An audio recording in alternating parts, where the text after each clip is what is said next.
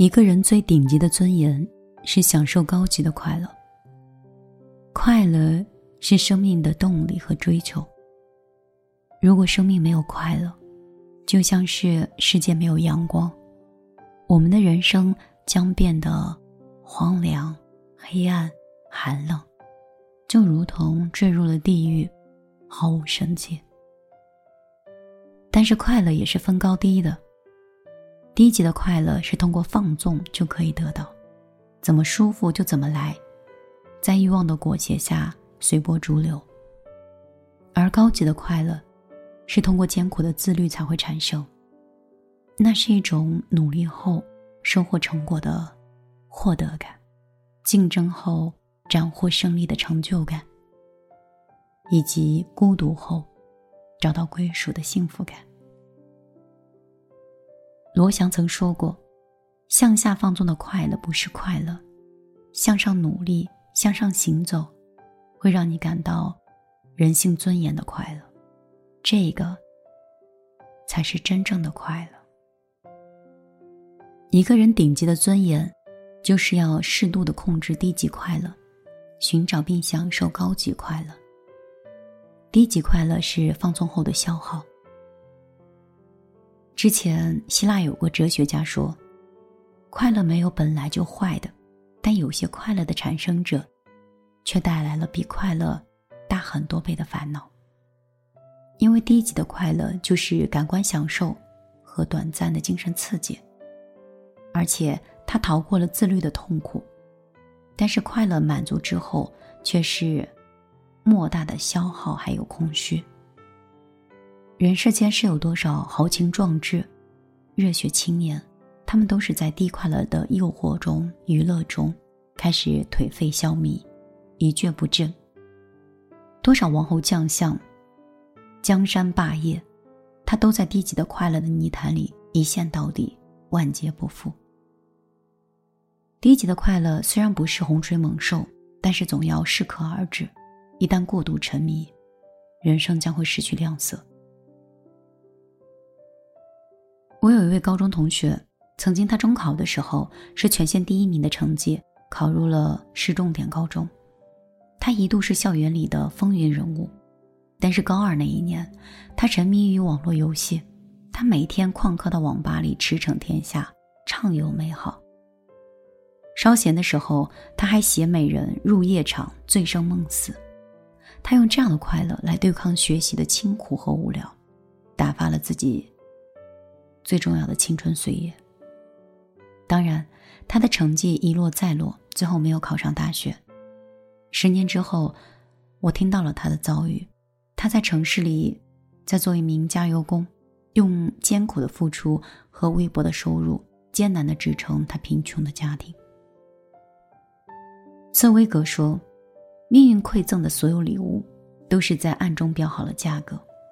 自我放纵的舒适。”低级快乐的获得，最终都要以更昂贵的价格去支付。远离低级快乐，找准人生的方向，坚持自律，精进自己，这才不会被低级的快乐所消耗，让自己一事无成。高级快乐呢？它是一种自律后的自由。高级快乐，它来自一个人自我实现之后的价值感。或者说是心灵洗涤之后的满足感跟喜悦感。罗翔说：“越能体现人性尊严的快乐，越是高级的快乐。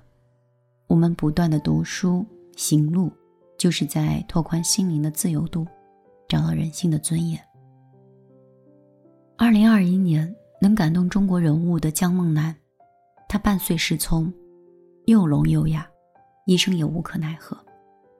他的父母不肯放弃，一遍又一遍的教他说唇语，希望他可以跟外面的世界多多交流。江梦楠很努力，七岁以旁听生的身份，考试成绩总是班级的前三，小学毕业的成绩是全市第二。高中的时候他听不到铃声，他就把睡前的手机调成震动。睡觉时，整个晚上都把手机捏在手里。江梦楠克服了人生中种种的障碍，考上了吉林大学，后来又考上了清华大学的博士。在感动中国的舞台上，江梦楠的笑容灿烂，表情幸福。她凭借着极度自律的努力，接住了命运砸来的重锤。她踏平了人生路上的坎坷，抵达了很多正常人都无法企及的高度。肖伯纳说：“人生最大的快乐是致力于一个伟大的目标。”江梦楠虽然曾经坠落在漆黑的低谷。但是却十分执着地追逐生命的高光，他想在医药界做出一些成绩，想帮助那些在病痛中无助的人。他经过长期的努力，他感受到了自己深层次的价值。这种快乐是高级的，是笃定的，是恒久的。时间是不会说谎的，你用它做了什么，它便写出什么样的结局给你。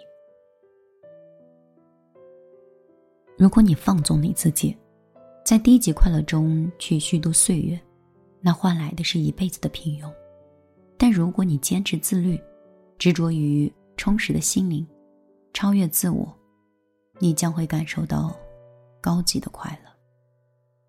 学会享受和体现人性尊严的快乐。之前罗翔曾问过这么一个问题：你是喜欢看小黄书，听郭德纲讲相声？还是喜欢读莎士比亚，其中三者都有人喜欢，但是更多的人喜欢前两者。如果图书馆里只能留下一本书，要传给你的子孙后代，你又会怎么选择呢？你只会选莎士比亚，因为莎士比亚的作品是时间沉淀的经典，能够体现人性的尊严。前两者呢，只是一时享受的低级快乐。它不会给我们的人生带来的是价值和成就感。有一个小孩他把手啊卡进了一个花瓶里，怎么拿都拿不出来。花瓶是明代的青瓷，十分昂贵。但是为了救孩子，家人只好打碎它。原来小孩手里啊一直从瓶子里出不来，是因为他攥了一个糖，所以他不愿意松手，只能由家人。打碎了传家宝。糖果代表的是低级快乐，收藏和欣赏古董代表的是高级快乐。有时候你不放下低级的快乐，你就成全不了高级的快乐。与其花时间在低级快乐里沉沦，不如以自律的精神超越勇气，展现生命力的磅礴，寻找生命更绚烂和更壮美的东西。学古文其实挺艰难的，如果你能用古文熟练的阅读《史记》《汉书》古诗词，感受其中美妙的辽阔，那可能是一种抵达生命的快乐。体育的训练很艰难，但是如果你能像奥运健儿一样，在万众瞩目的赛场上斩获荣耀，你就会拥有一种价值实现的幸福。一个人以什么为乐？便有什么样的人生导向，以高级快乐为乐，才能登上生命的高地，得到属于自己的精彩。如果你的眼睛只关注地下，你永远都不知道向上是多么的快乐；如果你只在现实苟且里放纵自己，你永远都不知道看到诗和远方有多快乐。如果，你盘桓于山里花草，你永远都不知道。看见山顶的云朵，那是有多么的快乐。叔本华说：“人就像是一团欲望，有欲望很正常，但如果被欲望控制了，你就会迷失自己，放纵无度，你就会沦为行尸走肉。只有克制并超过了你的欲望，通过自律实现了自由，你便能抵达更高的高度，才能获得。”真正意义上的高级的快乐。晚上好，我是米粒，很高兴今天能在这里为你分享这样两种快乐，也希望有一天我们给别人分享的快乐也都是高级的，也或者你身边的人把你也定义成高级的那一类。如果你想找到我，你可以通过新浪微博搜索“米粒姑娘”，米是大米的米，粒是茉莉花的粒。当然，你也可以通过微信幺幺幺九六二三九五八找到我。公众账号也是这个名字。今天就为你分享到这儿。十年如一日不变，我依然是那个红头发、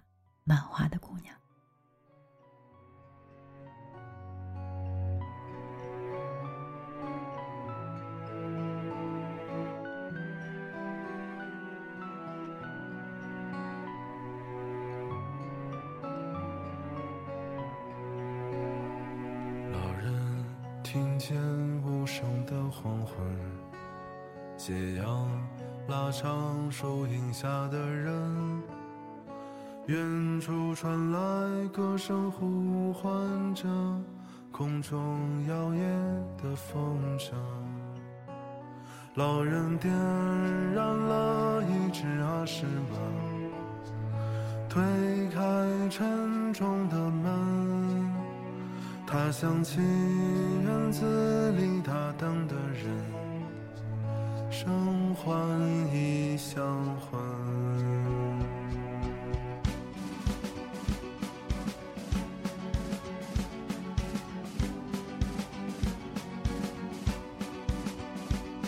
那是一个血腥的清晨，战火灼烧稻田里的人。到处都是枪声奏鸣着，风中悲泣的初春。他说他不愿提起那段事，藏起心中的恨。梧桐树下埋葬了青春，夕阳染红一座城。到了十五。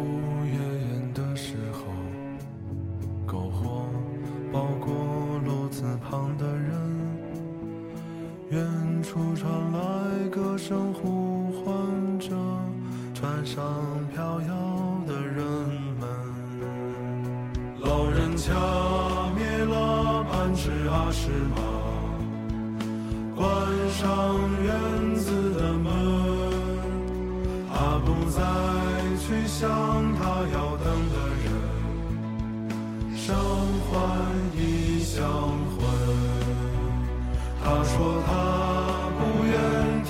起那段事，藏起心中的恨。